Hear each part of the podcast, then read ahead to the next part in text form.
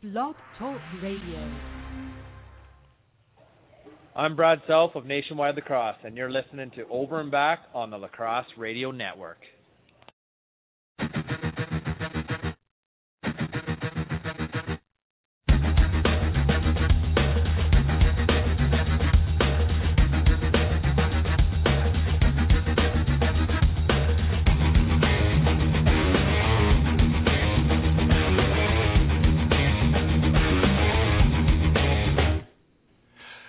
Evening and welcome to Over and Back, the show that focuses on the National Lacrosse League, Canadian Lacrosse League, and Major Series Lacrosse, with an emphasis on the Peterborough Lakers and their players playing pro.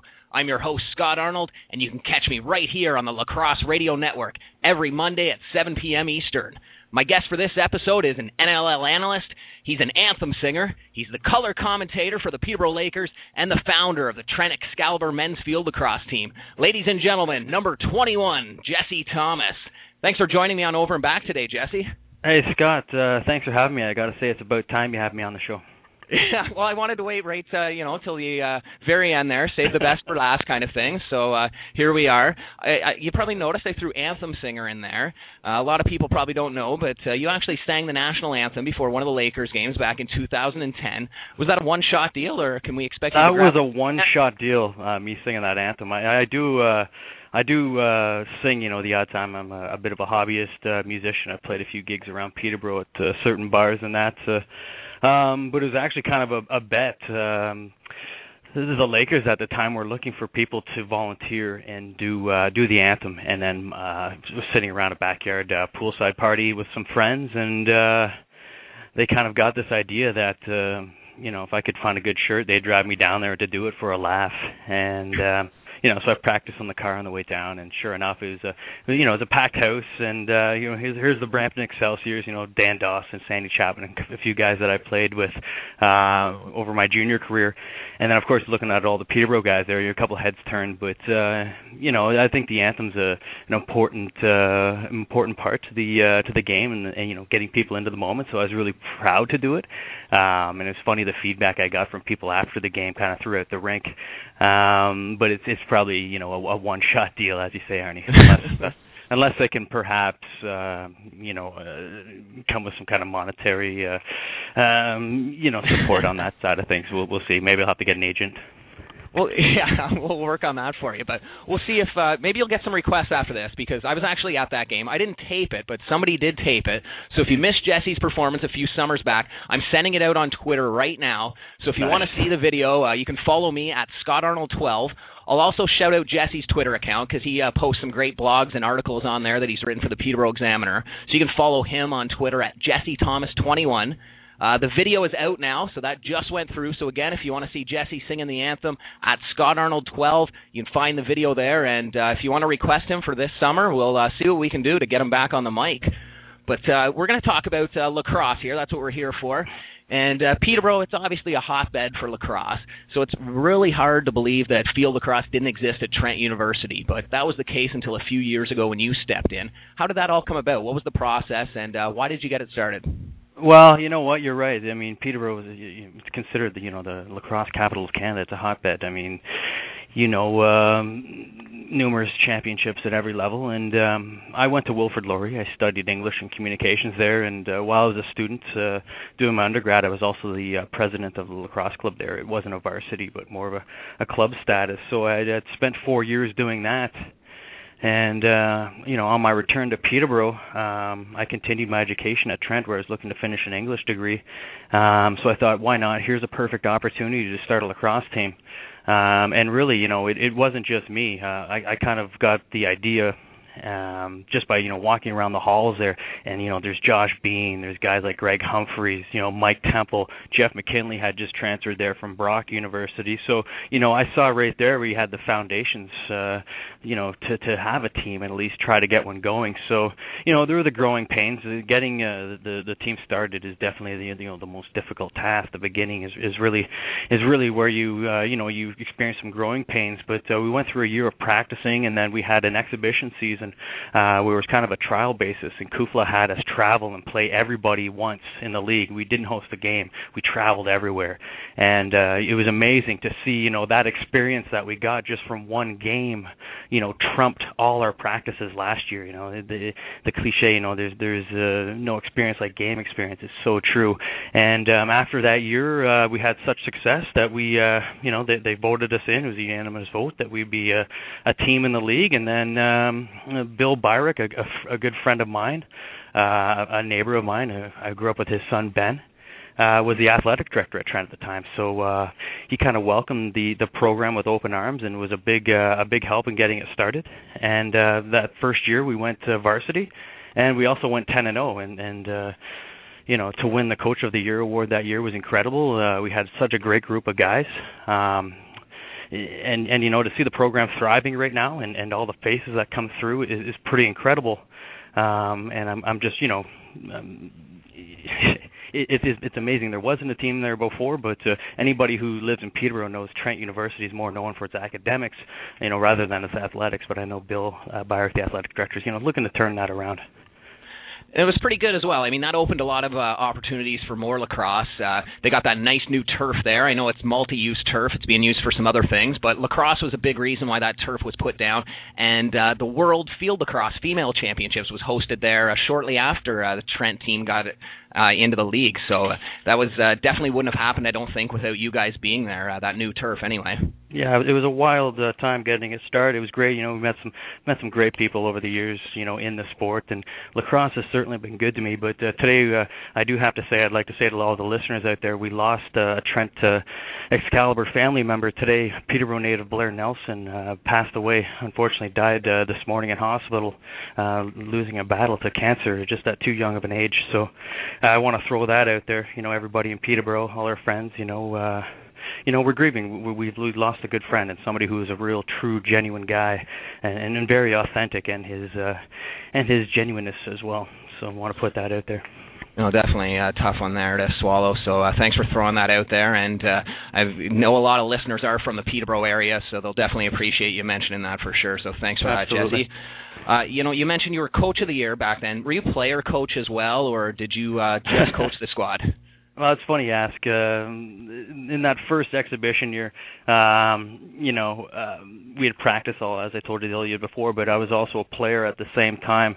Um, so I obviously, uh, you know, growing up, uh, watching, you know, you know Slapshot, the the Reg Dunlop was kind of that tag given to me. But uh, um, I only played the one year with the team, and then after that, I was full time head coach.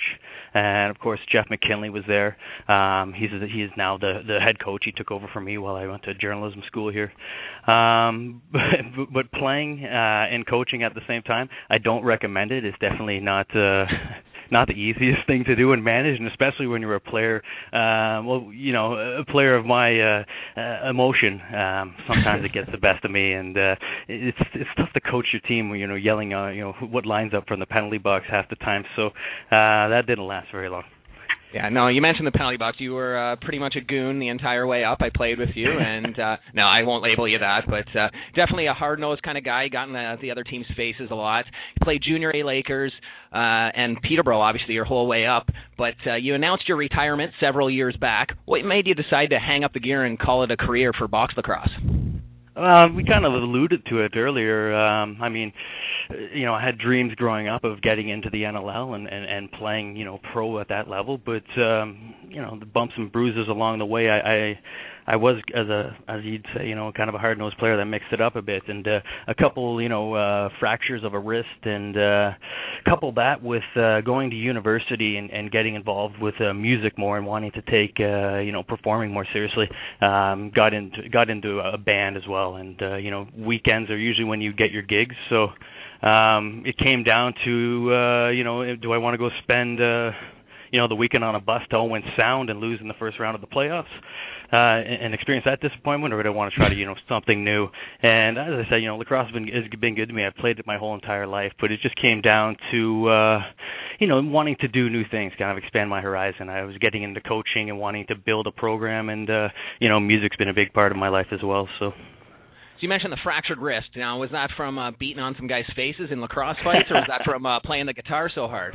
Well, you know, there's there's a little bone in your wrist called the scaphoid, and uh, I fractured that a couple times, and it's it's one of those things. It was just they call it the puncher's break. So um, probably too many you know punches on top of a guy's head um, you know, would lead to that kind of injury. So, um, as far as thrashing on the guitar, no, I, I take my more influences from guys like you know Neil Young, Bob Dylan, more folk songwriting stuff. So not as much thrashing as I know uh, you liked uh, back in your grade eight days, listening to Anthrax and what have you.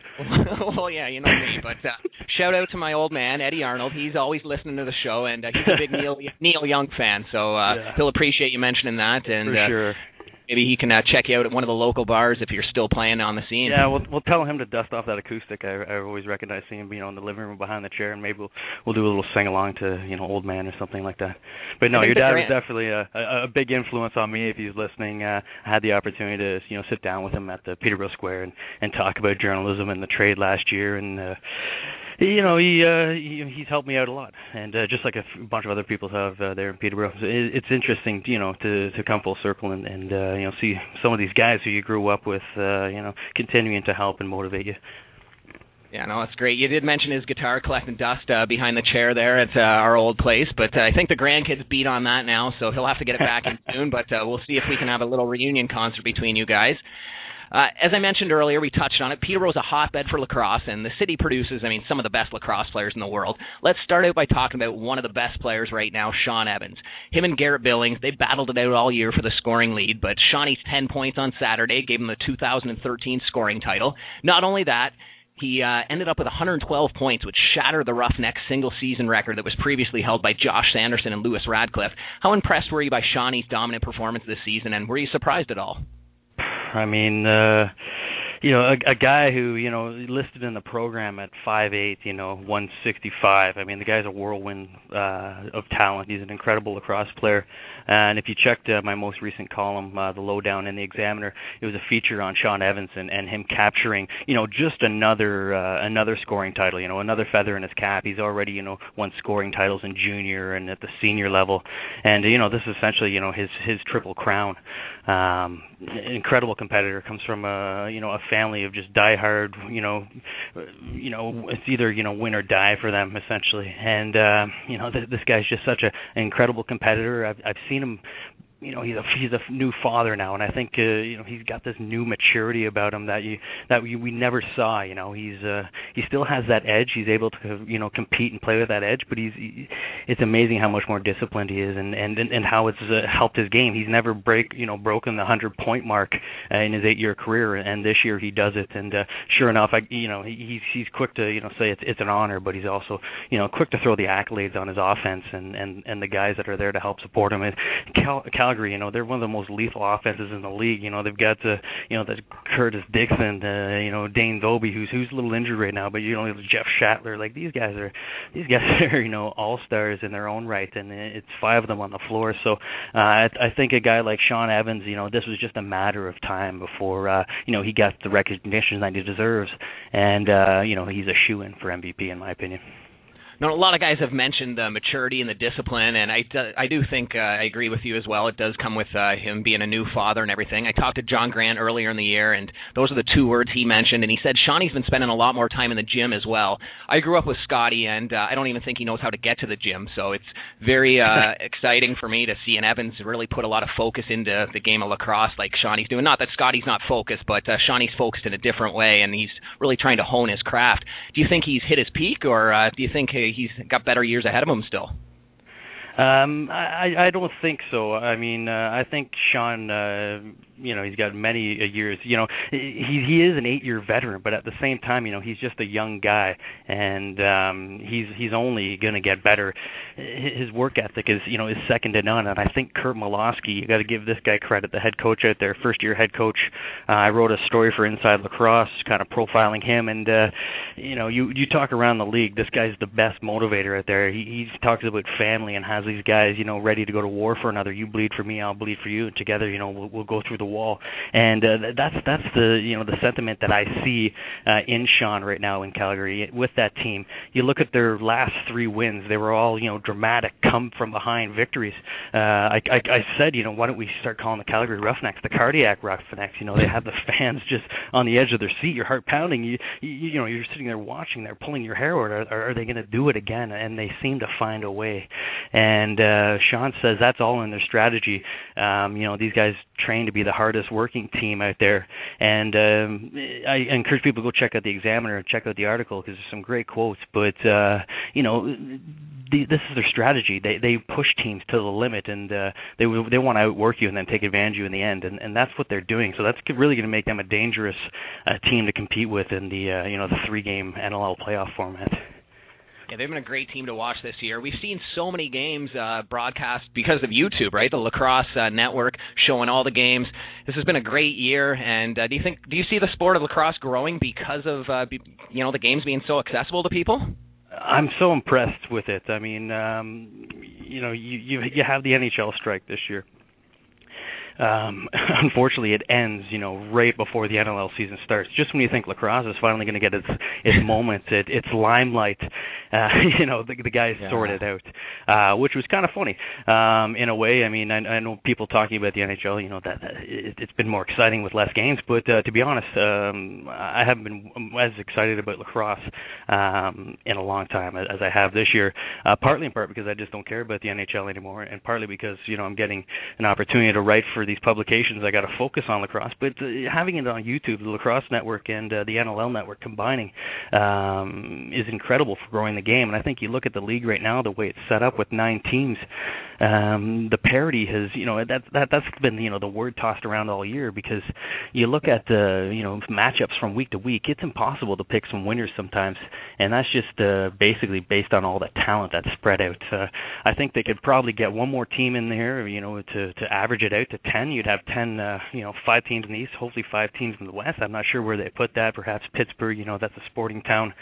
Um, but I think you have to be careful with growth as well. You don't want to uh, dilute the product on the floor as well either.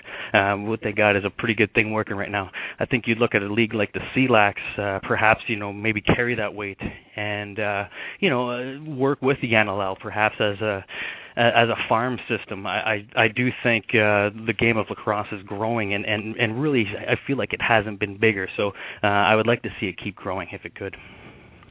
Yeah, I'm like you. I haven't watched hockey one bit, so my Saturday nights have been just around uh, the computer, actually watching the YouTube feeds. TSN's been doing a good job too, showing uh, most of the Rock games. So definitely been a great year, and uh, looking forward to the playoffs for sure. But I want to talk about a couple more Peterborough players. I mentioned John Grant earlier. He was my very first guest on Over and Back way back when, and uh, he's arguably the best player in the world. But to me, there's no argument. He is the best.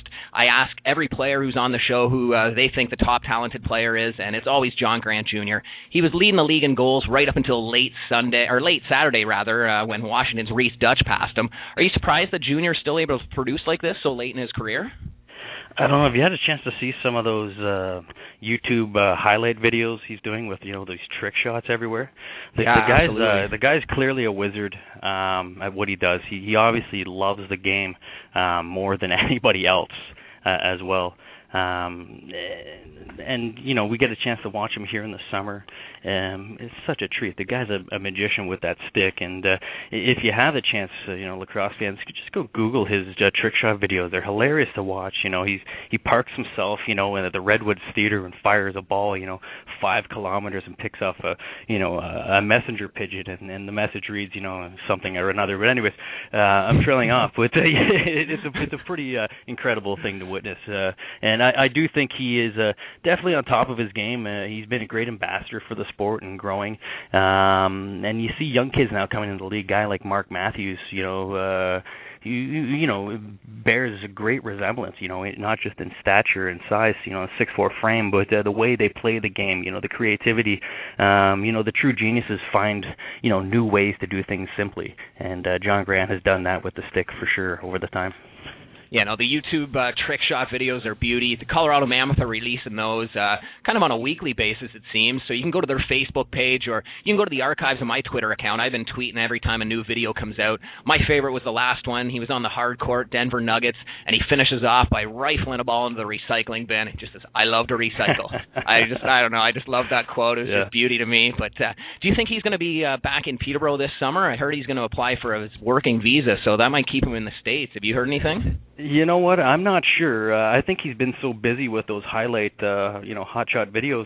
Uh, he hasn't been returning any of my uh, my uh, requests for interviews, so I can't really comment. I, I did read a piece, however, in the paper from Mike Davies saying that uh, you know he's become an American citizen now. He's got that dual citizenship, and he might just live down there and play lacrosse. Um, but you know that guy loves playing for Peterborough and competing. I I don't uh, I don't doubt really. You know he'll he'll be going back and forth again, uh, kind of like he did last year. You know on that wacky uh, you know schedule, but uh, playing both leagues. And I think it's it's it's funny to see how many guys in the league still uh, you know play full year round lacrosse. I think you know we're talking about the game's evolving now, but it's also part because you know there's these field lacrosse leagues, you know the professional MLL, and then you've got the MSL in the summer where guys are able to you know make a. It's not just a hobby game anymore. It uh, you know they're actually able to make a good uh, a good chunk of change playing the game and uh, support themselves doing it. So uh, you know Johnny Grant growing up, he always played with Tracey Kelusky, good old Kenner boys there. They actually went to school with Bobby Roode, uh, wrestler, TNA wrestling champion. So that was uh, quite the trio there growing up playing field lacrosse. Any idea what's happening with Tracey right now? He hasn't played in a few weeks. Well, he's been on the injured reserve all year.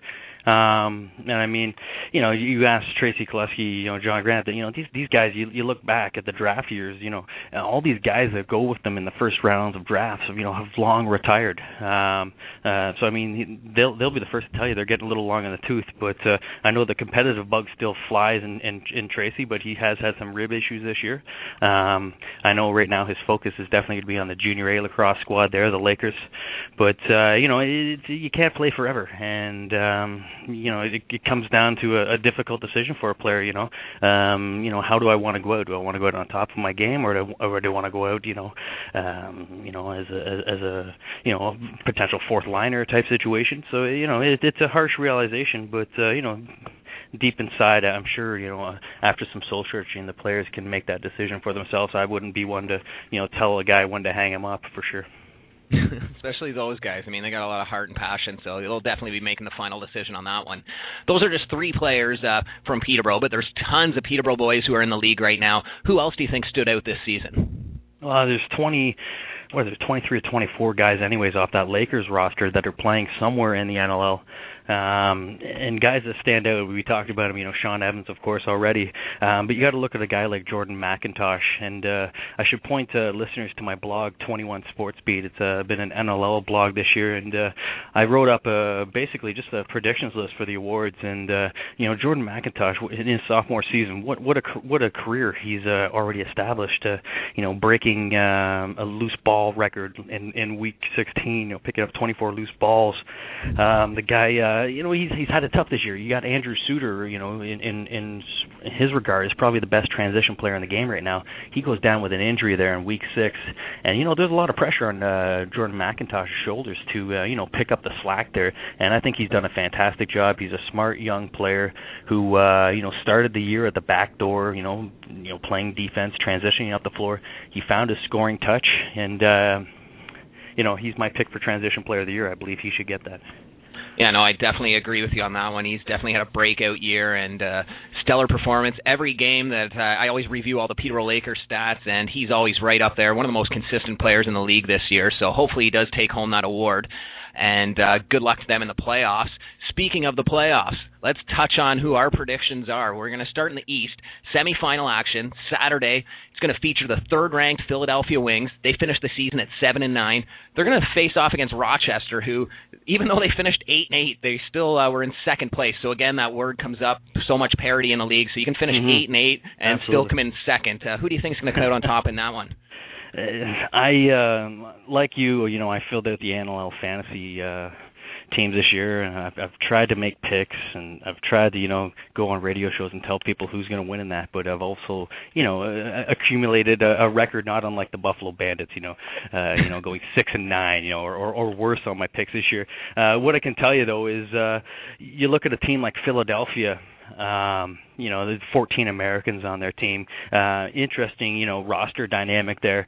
Um, I go to their head-to-head matchups. You know, Rochester handled these guys in a 20 to 10 contest at the start of the season. You'll remember they played an afternoon game. Scott, I don't know if you called in sick for that one, but uh, it was an 11 a.m. game um, and and Rochester just handled them, you know, 20 to uh, 10. But the funny thing is, the next day, what happens? Uh, Philadelphia comes back and beats them 10-8. Um, but in their most recent game, uh, Rochester able to double them up 14-7. Um, so if I'm a betting man, I'm going to take Rochester not only just because they have the season record, but you got a guy like Matt Vinc, who uh, I say is the goaltender of the year, only because he leads statistics, uh, you know, in all the crucial categories for goaltenders in total saves with 662, you know, an 8.03 save percentage and 10.17 goals against average. You know, he's that's the tops of all the league. Uh, he's essentially my runner-up for MVP behind Shawnee. He, the only reason you know he didn't get it because of such a the career season that Shawnee had, and perhaps his eight and eight record that we talked about. But uh, I definitely like the uh, the Nighthawks if I'm a betting man in that game. Um, I'd be curious to hear what you thought, Scott. No, and I I definitely remember that 11 a.m. game. It was on a Friday. Uh, it was the kids' day, so they had all the kids' school groups out there. And mm-hmm. I actually had Brad Self on the show uh, the Monday after that. He was saying that after the Friday game, the plane something happened. It was delayed, so they had to take a bus all the way back uh, to Rochester to get ready for that next game, and he said they're just, uh, you know, their legs were worn out. But that's the life of an NLL lacrosse player. I mean, you can't have the private jets. You're on these public flights with everyone else. So big long buster. I think he said it was eight or nine hours to get back, and then a quick turnaround playing the very next night. And uh, as he said, Philly ended up destroying them in that one. But you, the only you know, the, I, yeah, go ahead. Just say, you know, the one thing against Rochester is if you look at their schedule, they had two weekends uh, to finish the year going back to back, and I know, uh, you know, those, those back to back games takes a toll on these guys. Uh, I'm not sure uh, what uh, Cory Vitarelli's status is. I did hear that he had to get some fluid drained off his elbow before the game. That's why he missed the final week. But uh, you know, he he's had an incredible season, and uh, he's uh, he's a threat on offense, but not only uh, you know with the ball and a stick, but also around the net. The guy is a, a vacuum cleaner as far as picking up and scooping up loose So you know you want to see them healthy. Um, I think that'll be important to to making a long run. Um, but their schedule certainly didn't help them down the stretch. But uh, I love Vid. He's a beauty. I had him on a couple weeks ago, and he's been featured twice on ESPN's Top 10, the American station, not the TSN Top 10, but ESPN right. down in the States. They've been awesome covering lacrosse and showing the highlights and everything. So, two of his Superman goals. I asked him about the diving, if it uh, took a toll on his body, and he said not really. So, I don't know if the elbow, he was landed Perhaps on the elbow, has, and yeah. uh, maybe that jinxed him. Uh, I have no idea, but hopefully we'll see him in the lineup on Saturday. I'm going with Rochester just because of the Peterborough boys who are on there. I'd love to see the Self brothers take it home. Uh, Brad and Vit, they obviously won it last year, but it'd be nice for yeah. uh, both Self brothers to take it. And Philly, they got no Peterborough guys in their lineup, so I just uh, toss them off to the side. They're not in my book, so you uh, to I'm be going careful Rochester here. We might, sure. uh, yeah, we got to be careful here. We might scare off some of these Oshawa, Durham, you know, Orangeville listeners out there. But uh, you know, in in the, you know, in, in the idea of a Peterborough show, uh, you know, how do you how do you look at Brad Self and not think of him as a contender for uh, defensive player of the year with the season that he's having? Uh, you know, leading in goals and assists for defensive players. Uh, you know, you look at that game, uh, that 10-9 victory over Bu- uh, Buffalo last week. Who's the guy that picks off the cross crease pass right to kill the clock? It's uh, you know Brad Self, a guy who's, who's super clutch, and uh, if not he, him winning defensive player of the year, he's definitely a runner-up. So um, who do we got else in the uh, in the playoffs here, Arnie? I'm just going to mention here real quick. Yeah, you said we're going to.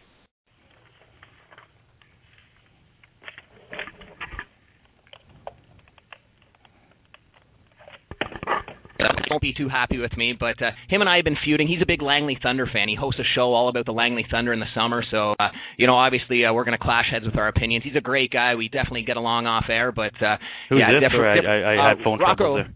Yeah, no worries. Rocco Granado, I was just saying, he Oh, hosts okay. a show called Wings Nest on our network, Right. all about the Philadelphia Wings and uh, also about the Langley Thunder in the summer. So we definitely clash heads with opinions there. So I don't know if we'll lose too many listeners, but if we have, you can tune into Rocco tomorrow and hear him uh, talking all about the Philadelphia Wings. That might make you happy. Nice. But Nice uh, second game, second yeah, nice plug. Uh, going into uh, second game though, Sunday, April 28th. We got uh, Minnesota. They're the fourth seed going up against number one Toronto. They secured first place a few weeks ago. They finished the season at 10 and six. Uh, for this one, I'm going to go with Toronto. I think they're going to walk all over Minnesota. Minnesota's had a they've been on a tear as of late, uh, winning a few games with 20 plus goals but I think their uh, little Cinderella run, I'll call it, because I mean they were in the basement most of the season. Yeah. I think that's Yeah. over this weekend when they travel into Toronto, and uh, I hope Evie's in the lineup. They've been sitting him out a while. Uh, before when they had, we talked about two games in a row, Friday, Saturday games. They were sitting out Evie on the Friday game, to kind of give him a rest for Saturday, but now they're just randomly sitting him out. So I hope it doesn't turn into a whole Edmonton debacle of last year where they sit him out through the playoffs when he's worked so hard to, you know, be a big piece of uh, this team winning. I think this year. Yeah, I mean th- this is a you know that's a Sunday three o'clock game. I, I can't wait to. I've had the you know the the luxury of going to every game this year, living in Toronto, um, and I'm totally impressed with the product every time. You, you let's look at their head-to-head record, Arnie. You got uh, Minnesota. You know they take one at home, 13-12, uh, and then on the on the other side of things, you flip it over. It's another 13-12 game, but this time it's Toronto coming up with the victory. So I mean they've they've split it this year. Um, the one thing I'm concerned about is, is discipline in the playoffs. You know, it, it's a one game. You know, essentially, you know, it's one game seven every round. You know, there, there there's no series like we see in the summer, and uh, you know, it often comes down to the little things. You know, turnovers. Uh, you know, discipline issues. In the Rock, you know, if you take some penalties against them, they've got you know the second best power play really that's operating out there. The guy Garrett Billings. You know, he's just a genius on the floor. Um, so I think I think this is going to be a peculiar game and one that's going to be difficult to call. Um, but uh, if Toronto can get the lead early, uh, Minnesota are a famous slow starting team uh, this season. They've been heavily outscored in the first quarter all year. So I think you know if Toronto can get the the early lead, get the fans you know at the ACC going crazy. They've had some good crowds this year. Um, home field advantage I think plays you know somewhat of a role uh, in this. Um, so if I was a betting man, I'm going to circle the Rock with you. Um, but I wouldn't be surprised. Uh, this this Minnesota team, despite you know their last five games have been you know uh, all played against below 500 teams. Um, those 500 teams have proven this year that they can win at any time as well. But uh, I'm going to go with the. I, I don't know how you can't go with it. It's the only team to win 10 games uh, in this one, so I'm going to go with the Rock with you on this one as well. All right, we'll see what happens. We'll move over to the West here. And uh, Saturday game, we've got fourth seeded Colorado Mammoth versus number one seed Calgary Roughnecks. On paper, it seems like the Roughnecks are a shoe in, but I think I'm going to pencil in Colorado on this one. Uh, I'm not going to circle it in pen, but a nice Mhm, little mhm. thick pencil. Or yeah, uh, Johnny Grant, he can turn it up. He can win games at any time, especially in the playoffs, especially in these big games. And everyone seems to rally around him when he gets on fire. So if he gets hot early on, look out. I mean, he shoots from everywhere, and uh, he can miss ten shots in a row, but then the next five will go in for him. So he's one of those guys who will just keep shooting until he finds the back of the net. And I know Colorado, you can't shut down Shawn Evans. I mean, that's Mhm. impossible. But if they can contain him to one or two goals, they're going to have a great chance in this one. So I've got Colorado penciled in. Right. Yeah, that's that's an interesting pick. Way to go on a limb there. Um, just just for uh, you know parity, I'm going to go with the other side, and I'm going to uh, bring out my sharpie and circle Calgary, uh, just because uh, they are the only team in the league that has won three games, and you got to win three games back to back. They're the only team in the NLL that have consecutively won more than three games on two separate occasions. Um, I think they're built for the playoffs. I think they've been. Um, you know the best team in the fourth quarter all year. Uh, they they're the most exciting team in my opinion. Uh, as I said earlier, they got one of the best coaches, best offenses. Um, you know that that's essentially it for me. I think these guys are built for the playoffs. They're built for the battle, and uh, uh, I think with a guy like Shawn Evans right now, he's uh, he's going to have some continued success here in the playoffs. You know, feeding off some momentum, and uh, I'm going to circle Calgary on that game. All right, we'll move on to the second game in the West. It's going to see uh, Edmonton and Washington. Edmonton finished third, Washington was second, but they both finished with nine and seven records. I'm not a big fan of Edmonton whatsoever. I don't like watching this team. Not a fan, and uh, I, if I could, I would turn off the TV if they weren't uh, playing, you know, some of my favorite teams all year. But ever, what they did to Ebby last year just kind of upset me, and I talked to him early on, and we both agreed uh, he, they would have won the championship if they kept him in the lineup. So I got no respect for this team whatsoever. I'm going to Wow. go with Washington hands down. Down, huge sharpie, ten times around. I actually picked wow. Washington though at the start of the year to win it all, so that's another yeah. reason why I'm going with Washington. I love their lineup. Uh, my whole fantasy league is pretty much Washington guys. I got uh, the Nooch on there, Rhys Duch who uh, has been lighting it up big time. You got Sorensen on there, the captain. He's a beauty. And uh, Lewis Ratcliff. I mean, the guy's a machine. He's been turning on all year. Cliff Smith. He's been back and forth. Uh, early on he lit it up and then mid-season he sort of quieted right down. But last couple games he's really woken up. Uh, he had four points last night or saturday night rather. So uh, washington heavy favorite for me. And uh, as i said i picked them to go all the way in this year's. Wow. Wow. That's uh, that's fantastic. Uh, i mean I, I think it's it's amazing uh, and perhaps a blessing that Edmonton lost that game to Calgary. Uh, you know, had they won, they would have clinched the division title and also the league title, uh, and and would have hosted throughout the playoffs. But you look at their home record, two and six, miserable at home they went on that stretch where they won six games. You know, the month of uh, I think the month of March and, and a bit of early April, where they won six games in a row on the road. Um, you know, this is a team that's got a fantastic goalie, Aaron Bold, former junior Laker. Let's throw that out there. Uh, the, the, you know, he's he's the top three goalie this year. Um, you got Mark Matthews, who's you know shoe in for the rookie of the year. You could almost put him in uh, you know the top five for MVP. Uh, I just I just think you know uh, that's a very lethal team. They, they have a really fast start, and if uh, Washington, you know, if they don't show up to play, I, I think this could get out of hand early. Um, but you look at Washington. I mean, they've got they've got a six and uh, two record, I believe, at home. Uh, so this is going to be a doozy. I mean, who do you pick here? You know, both teams in their last five games are three and two. Um, you got a great goaltender and Tyler Richards on the other side. Uh, in, in a lot of ways, this is a goaltenders league, and uh, if you have a good goalie and he's on his game, he can win it for you. I think uh, I like Aaron Bold right now in this matchup, so I'll go the other side, Arnie, and I'll take Edmonton on this one. See, and I like T. Rich. T. Rich has faced uh, 40 plus shots in each of the games. If you look at Boldy, I mean, he's stopping some games. He has 28 to 33 shots, so he's averaging out about 30 defense, shots yeah. a game. So yeah, that shows how great defense uh, Edmonton has, and they've been strong all year. But T. Rich can win a game for you, and as you said, it's going to be a goaltenders duel. So very excited to see this one. And uh, Washington, though, they're my lock uh, for sure. That's uh, if I got to put the hammer down on any team, it's going to be Washington. So very excited about that matchup. Excited for the entire playoffs. You know, and you mentioned your blog earlier. The uh, individual awards are going to be coming up soon, and you had some great predictions on there. Where can people go again to find that blog? Because I was really interested in uh, reading yeah, all that stuff, no, and I think the listeners will be. Yeah, thanks for bringing it up. It's something I've been working on uh, for a few years now, and I'm happy to say I just got my 7,939 hit here just after Nice. we started the show. So uh, somebody out there is listening and went. But it's uh, jessethomas21.blogspot.ca. Just Jesse Thomas 21, and a Google search usually brings up my Twitter handle or or the the blog that I'm working on here. But I've also been uh, you know spending my time writing with the Examiner. Check it out, peterexaminer.com for some great lacrosse coverage there um, and it, it's definitely been a blast. You know, I've enjoyed uh, every moment of it this year, and I'm going to continue to keep that blog rocking all playoff long. So, um, yeah, listeners, if you're out there, check it out, and uh, don't uh, hesitate to put a comment on there and let me know what you think, or if you've got any ideas. Uh, I think one thing about the internet, what it's done is it's brought you know people of like minds closer together, and the ability to, to share information and, and and you know really really bond on a, on a on a different level. You know, there could be a lacrosse fan in Washington who you who you build a relationship with and share information and uh, uh, you know it's important to take advantage of that uh, because there's a lot of different people out there, a lot of uh, you know amateur bloggers and professional writers, and um, you know they're all you know doing the same thing. They want to grow this game and see it take off. So I don't know if the NLL has an award for uh, the best official or not, but uh, if they don't, they should. I know the CLAX does, but with you being a former referee yourself, who would you name as the official of the year if you could? If there was an official of the year, wow. Um, you know what? I would have to give it to the guy who has had to, you know, do the most uh, reviews.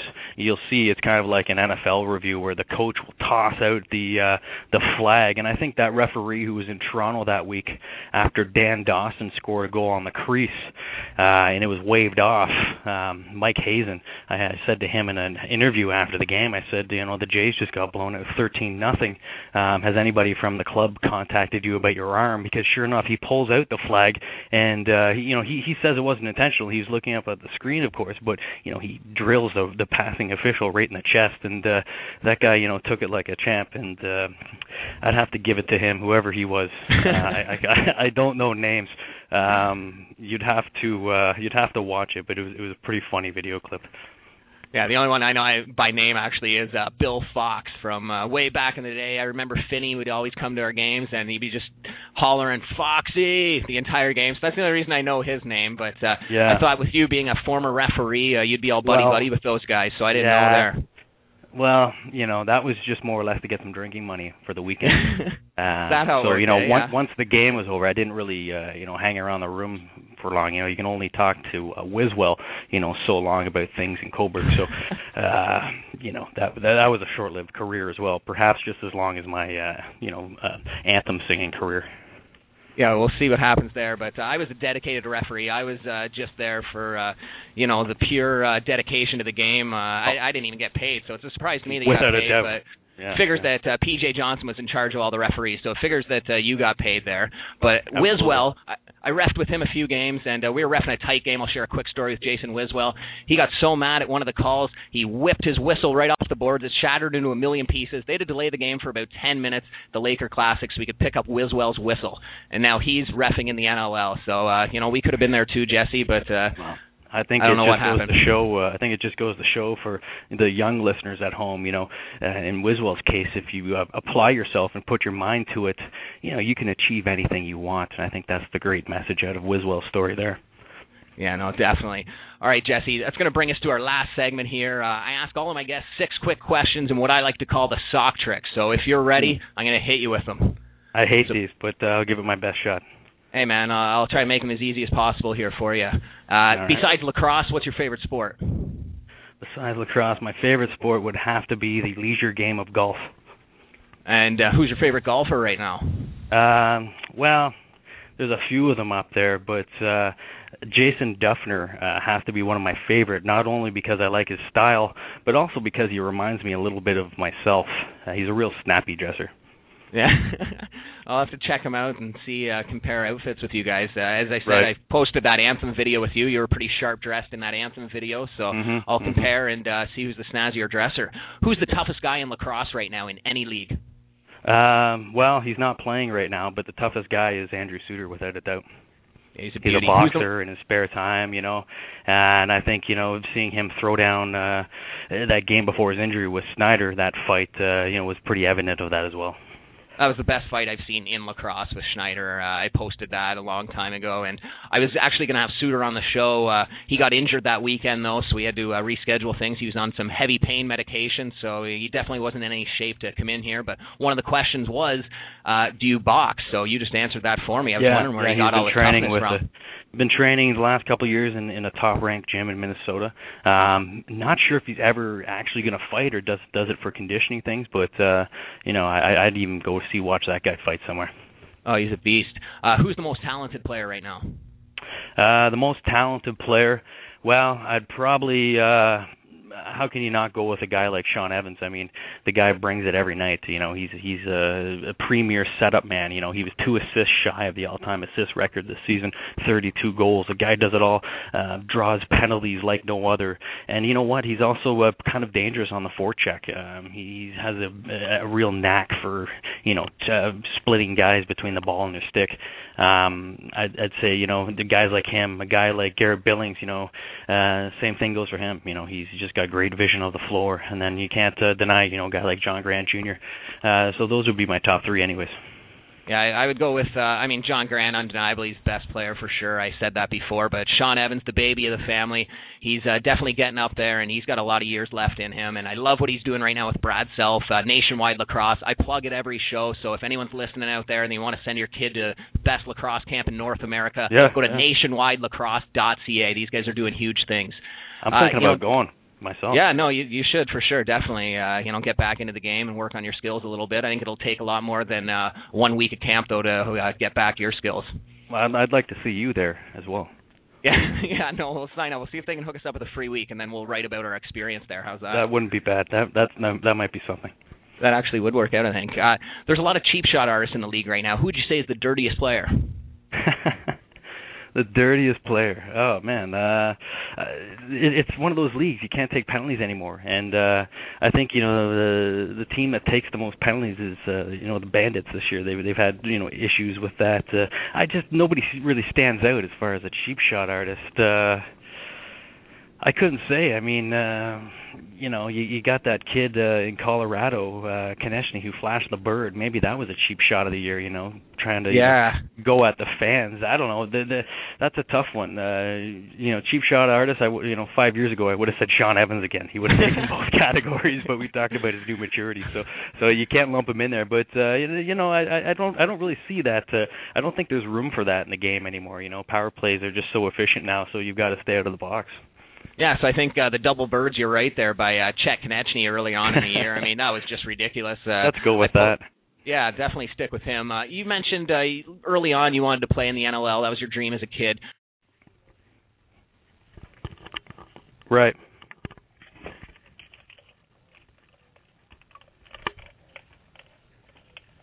Might have lost Jesse here. We'll see if he can get no, back I'm on the still line. there. Sorry, man. Phone difficulties okay, yeah, no there. worries.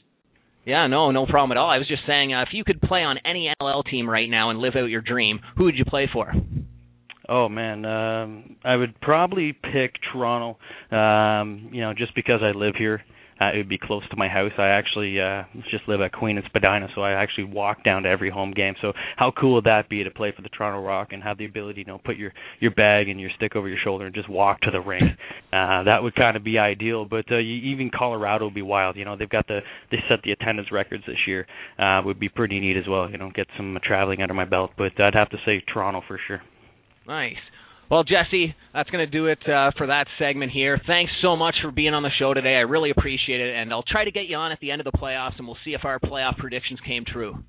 Yeah, I hope you wrote those down. Um, I know the kind of guy you are. You you probably do some kind of you know switching here, some some equivocal uh, you know maneuvers. So uh, hopefully maybe even somebody out there can post our picks, and uh, you know we'll see how they hold up. I'd be surprised if one of us does well. It's been one of those years, but I'm super excited for the playoffs uh, to get started. So thanks for having me on the show, Scott. It's it's Yeah. been great, and, and as I said, uh, uh, I'm just surprised it took you this long.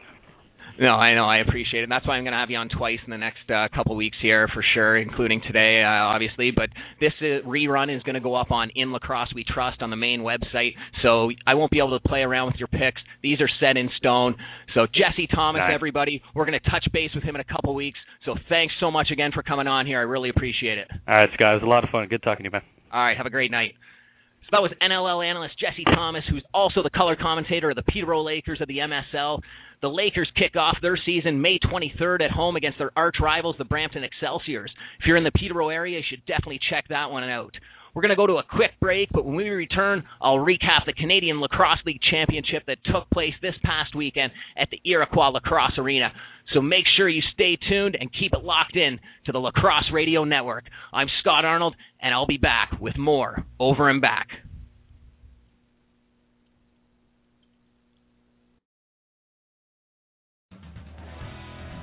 Listen to Lax Live Friday nights. It's the only show that goes one on one with the top lacrosse analysts in the game. Huge week here for the Washington Shells coming up, but they got a big win against the Toronto Rock last week. How vital was that win for their season? Obviously, they've had their struggles throughout the season. Getting Chris Hall back, I think, was a huge step for them. Lax Live Radio, the program that started it all. Marissa and Jemmy from In Lax We Trust talks each week with the people who report on and shape the game. Two of the top teams in the league. What's your prediction for that game? Arizona State's really struggling with their offense. It's Friday nights at 6 p.m. on the Lacrosse Radio Network. It's brought to you by Destiny Lacrosse.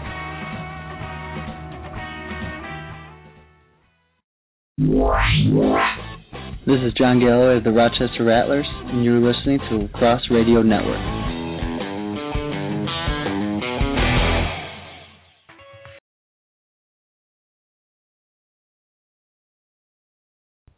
All right, and welcome back to Over and Back. I'm your host, Scott Arnold, and you can catch me live right here on the Lacrosse Radio Network every Monday at 7 p.m. Eastern. As I said before the break, I'm going to quickly recap the Canadian Lacrosse League Championship weekend that took place at the Iroquois Lacrosse Arena. This is the second year that the Canadian Lacrosse League has uh, been around, and both championship weekends were hosted at the Iroquois Park Arena in Hagersville, Ontario. Great arena. They have turf year round. There's no other uh, no other sports that go in there, just the lacrosse turf, so it doesn't get ripped up and down every single night like some of these other arenas. So all the players I was talking to, they said this is the best surface to play on for sure. And I got a first-hand look and uh, was able to see why they think that way. I walked on the turf for a little bit uh, during the warm-up and uh, definitely felt uh, the difference there. There's no dead spots in the carpet. You can feel some hollow spots in some of these other arenas. So they were great hosts and I I can't believe the season's already over. That was a quick season. It started back in January, uh, 14 weeks ago, and boom, here we were, championship weekend. The final four it took place on Saturday in a doubleheader. The first game, it was a 1 p.m. game. It featured the Iroquois Ironmen. They were the sixth seed. Two weeks ago, we didn't even know if the Ironmen were going to get into the playoffs. Uh, it looked like they were going to be out. It was between them and the Barrie Blizzard for that sixth and final playoff spot.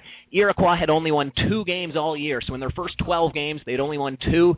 They had two back-to-back regular season games on a Friday night and a Saturday.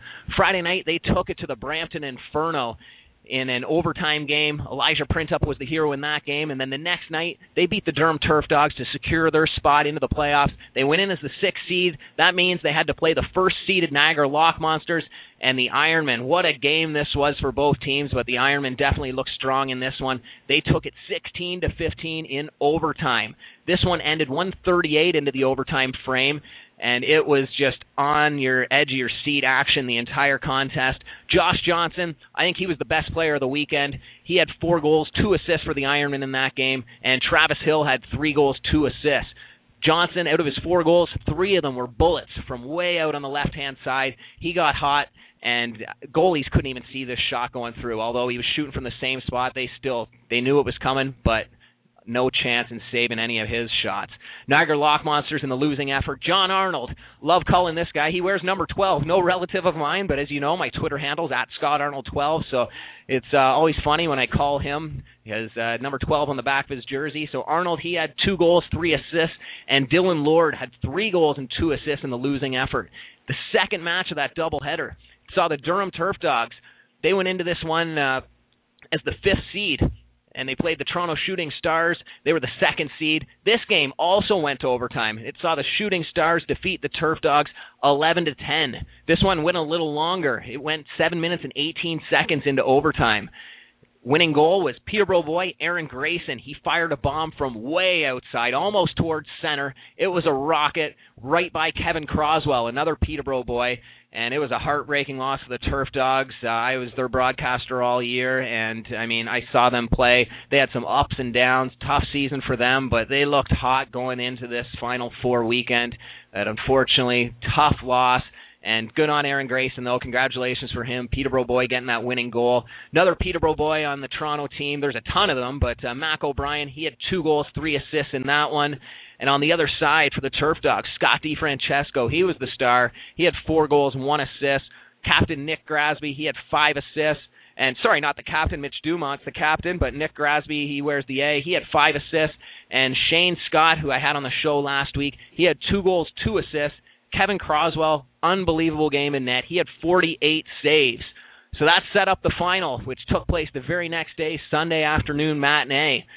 It saw the Iroquois Ironmen take on the Toronto Shooting Stars. So six ranked Ironmen against the second seeded Toronto Shooting Stars. Thought it was going to be another battle, but Shooting Stars, they took a while to wake up, uh, if you can say they even woke up. Iroquois jumped out to a 5 nothing lead early on. Toronto pulled their goalie four times in the first half alone. So they started off with Gary Muzzin in there. We knew going in was, there was going to be goalie trouble. I mean, Toronto lost their number one tender, Angus Dineley, earlier in the year. He was scooped up by the Philadelphia Wings in the Pro League. So they've been struggling with goalie troubles, and uh, I said that last week that that was going to be the difference for Toronto. I had them pegged to go out in the first uh, round there of the Final Four, but they made it through, and uh, Gary Muzzin started the game. He let in five goals on seven shots, so he was yanked. Craig Robertson, Peterborough boy, he went into the net. He was yanked after two goals. It went back and forth like that. I didn't know what uh, Coach Clark was doing. Glenn Clark. I said on the broadcast, uh, you know, he's coach of the year. He must know what he's doing. It's easy for me to critique from way up in the booth, but uh, turns out Glenn did know what he was doing because in the second half, Toronto Shooting Stars came out flying. They ended up outscoring Iroquois six to two in that second half, and they even shut out Iroquois altogether in the fourth quarter. So from jumping out to a five nothing lead to not even scoring at all in the fourth quarter, but it was a little too late for the Toronto Shooting Stars as they lost to this one 14 to 11. The 2013 Creators Cup champs the Iroquois Ironmen in front of their hometown arena. That place was just rocking. If you want to see the championship picture, you can go to my Twitter. I posted one uh, afterwards, right after the game, the team photo, or you can go to inlacrossewetrust.com, and I've got the full story up there that you can check out. Josh Wasson, Peterborough boy, Toronto Shooting Stars. He had one goal, four assists in the losing cause. I talked to him after the game, and uh, you know he said same thing as I did. Slow start. They couldn't catch up, and uh, I mean they knew they knew that uh, it was uh, there was trouble right from the get go, and it was a tough game to watch. I thought Iroquois was going to run away with it, and thought it was just going to be a blowout. It kind of was a blowout in a sense, but thought it would be closer than that. Fans loved it though, so that definitely added to the excitement for sure. They were on the edge of their seat, rocking the entire game. If it was anywhere else, if it was in Toronto, that would have made the atmosphere pretty tough. The crowd would have been very quiet, so definitely enjoyed watching the game there. Wish Toronto would have pulled one out. I was rooting for them with all the Peterborough boys, but nonetheless, great, great, great Creators Cup final there. And Josh Johnson, he was the big man for the Ironmen again. He had two goals, four assists. Travis Hill had three goals, one assist. He was named the Creators Cup MVP. So good on him for that. And congratulations once again to the 2013 Creators Cup champion, Iroquois Ironmen. That's going to do it for this episode of Over and Back. But make sure you tune in next week. I'm going to have some special guests on here all year all year long I've been talking about my fantasy league, the NLL fantasy league. I mentioned it with Jesse Thomas here.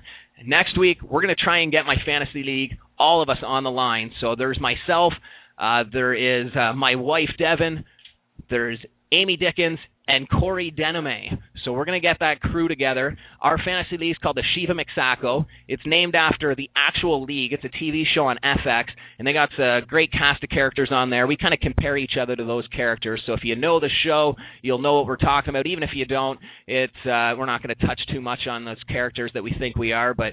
Amy, she's the taco of the league. She never sets her lineup, doesn't know, uh, you know, who's playing when and uh, still comes out on top. She's third in our league right now. Corey's in the basement. I've been taking a few shots at Corey as of late. So uh, when we have him on the show, we're not going to get any tips from Corey. Certainly, we're not going to uh, ask for any help with our fantasy league from him. But we're going to ask him uh, what his strategy was uh, if he, you know, maybe he wanted to win the trophy because the loser gets the booby prize. So it's this jockstrap kind of trophy that we've created. So maybe Corey wants that in his house. I'm not too sure, but we're going to get in his head, figure out what's happening. Uh, my wife, we're going to talk to her briefly, Devin. Uh, she's first right now in the league, so if she remains in first, uh, we might not even have her on the line at all because uh, I'll have to hang, hang my head in shame here. But if I finish first, which I probably will, I had a really big weekend here, not to get ahead of myself, but uh, I was looking at some of the stats. She tried to rig it. I couldn't get online to set my fantasy league earlier, and uh, the internet was down at home, so I had to go off site to set my lineup. So she definitely tried to rig it so I couldn't get my lineup set this week. But we'll talk to Devin. We'll see what her strategy was. It's probably something like uh, she probably picked the best looking players or something along those lines, knowing her. But we'll see how she did so well and how she passed me, what her tricks are, and how she rigged the league to become in first place. Final stats aren't in yet. Tomorrow the NLL will release uh, stats for the finals of the standings, and uh, we'll see who comes out on top. It's definitely going to be between uh, between me and Devin. So we'll see next week. Don't miss it as we talk fantasy league NLL, and we'll also recap the first week, round one of the playoffs that takes place next weekend. So make sure you tune in to Over and Back next week right here on the Lacrosse Radio Network, 7 p.m. Eastern. I'm Scott Arnold, and thanks for listening. We'll talk to you next week. I'm Brad Self of Nationwide Lacrosse, and you're listening to Over and Back on the Lacrosse Radio Network.